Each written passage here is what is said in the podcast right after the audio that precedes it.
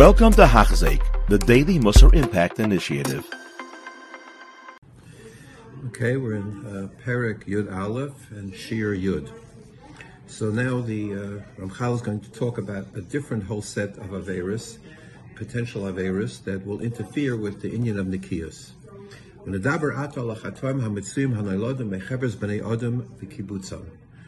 People who get together in social situations and that leads itself very often to certain types of Averis. Higayin, for example, Hainas Devarim, um, uh, causing some hurtful speech, causing somebody to be embarrassed, Halbonas Ponim, embarrassing somebody, Hachsholas Iver Be'etza, giving a bad etza, bad advice, Rechilos, speaking falsely about somebody, Sinna, hatred, Nikima, revenge, Shavuos, oaths, uh, swearing, uh, Dvar Sheker, uh, lying, Bechil Hashem, and things that involve Chil Hashem. These are all things that involve uh, hachever, that involve uh, social interactions between people.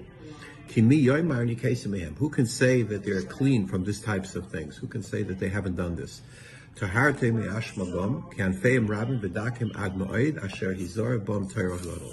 Not so much that people do the large Averas, but these have very a lot of branches, a lot of details, these Averas, and people not even aware that certain Hanhagos are considered an Avera.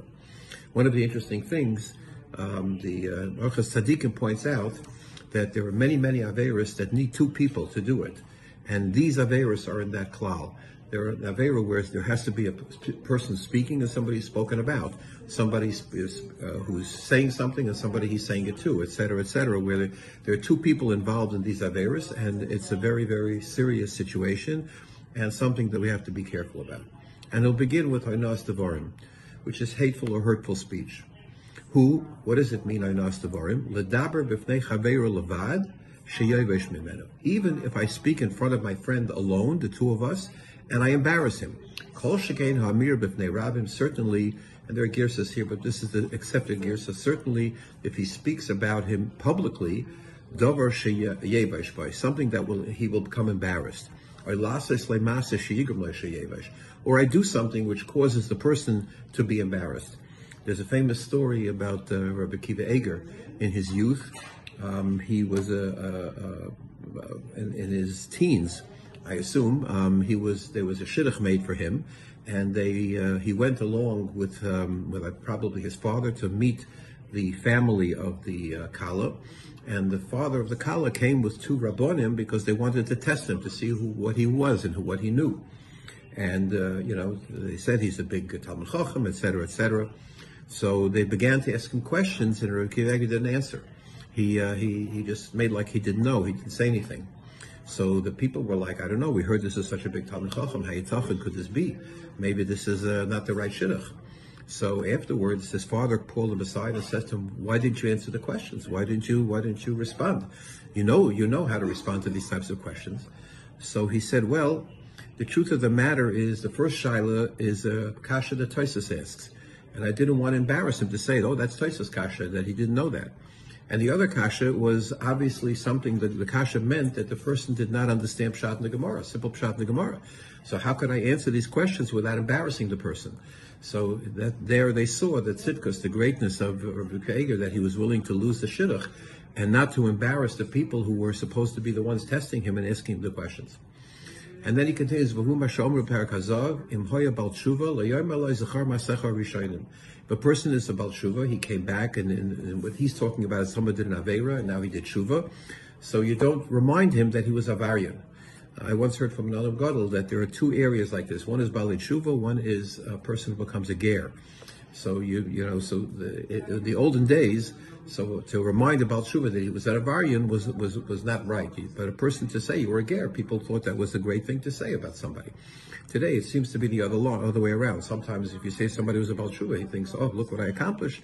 And Gerim are like uh, they're hiding; they don't want anyone to know that they're Gerim. But the bottom line is with both of them, you don't say Zachar Masechor Rishonim. What is the point of that?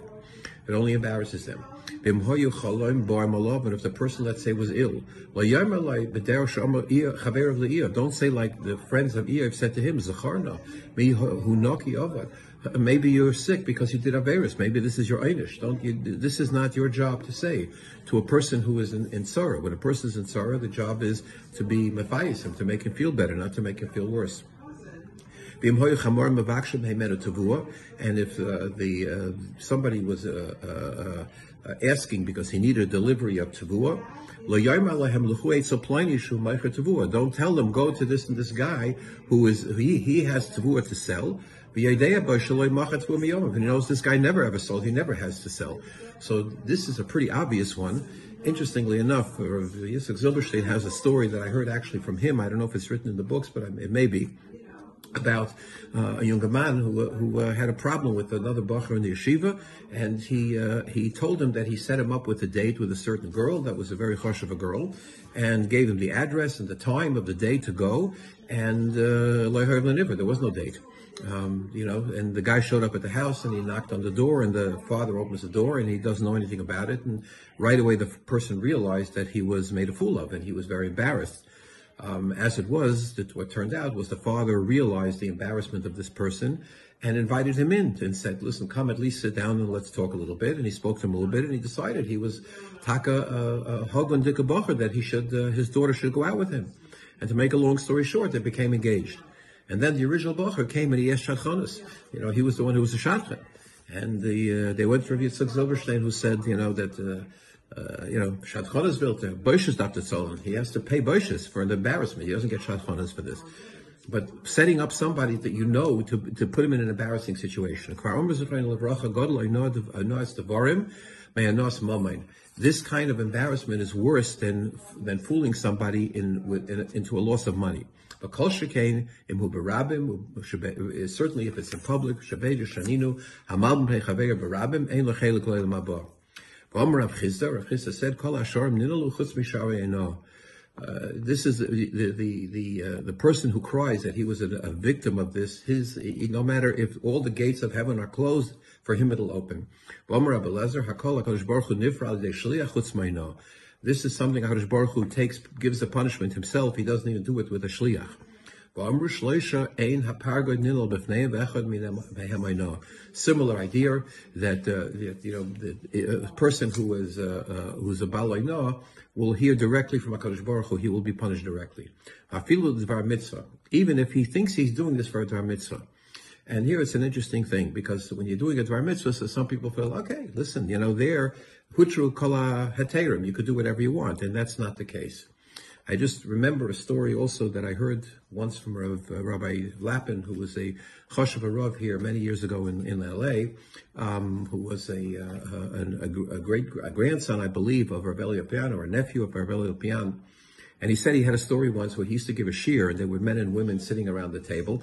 And before he gave a shiur, he would have everybody introduce themselves. So he would go around the table and say, Mister, and the person would say their name. And then, you know, Mrs., the person would say their name. And there was one who, woman there he described as a one portly woman who's sitting there, and he he says to her, Mrs., and she goes, Miss. And he realized that he embarrassed her because she wasn't married, and uh, he felt terrible. And he said when he with this when he told over the story, he said, "My my uncle Rav Elya Lopian, this would never have happened to. This kind of thing would have never happened to." And then he told the story of Rav Elya Lopian, who one time he was, uh, uh, you know, he was not feeling well and, and he fainted when he was saying a shiur. And the, uh, they ran into the kitchen to revive him, to get water to revive him. And when he woke up, he, when he came to, he said, did you run and bang on the door of the kitchen where the lady, you know, the, the cook was sitting there? And they said, yes. And they said, you probably, she probably thought that you were banging on the door to tell her she won the lottery. And it was just to get some water. And she probably felt terrible. And if this would have, uh, this situation would have been with my uh, great, great mentor, the Alter MiKelm, this never, never would have happened, such a thing. Same, same idea, that the great people, that they're very, very careful that such things won't happen to them. And then he continues, we know that you have to give techacha. If a person does an avera, so we have a chiyuv to separate them from that avera. So can you do it in a way that he is embarrassed, that you know he turns white? So one of the many pshatim in Laisisa of Chet is that you have to do it in the right way. Don't do it in a way that he becomes embarrassed. And Chazal say that even in the times of Chazal, they were no longer able to properly give Teichacha. What should we say? Mikol Elam Amorim Tira Ad Heichan Ispashtim Anfei Ashora Hazais Vakama Onshim Kasha. This is a very serious issue. It's a serious issue if I know I'm embarrassing people, and we have to be very careful. Sometimes we do it inadvertently, we didn't mean to.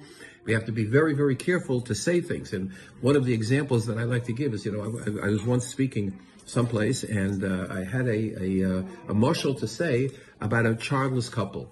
And while I was beginning to speak, I noticed there was somebody sitting in the room who didn't have children. And the first thing on my mind was, I can't say the story because the person will be embarrassed, even though the person may or may not have been embarrassed. This is how we have to think. You have to think in advance about what you're saying and what you're doing that we don't cause pain to other people. You have been listening to a shiur by Hachzeik. If you have been impacted, please share with others. For the daily shiur, please visit Hachzeik.com or call 516 600 8080.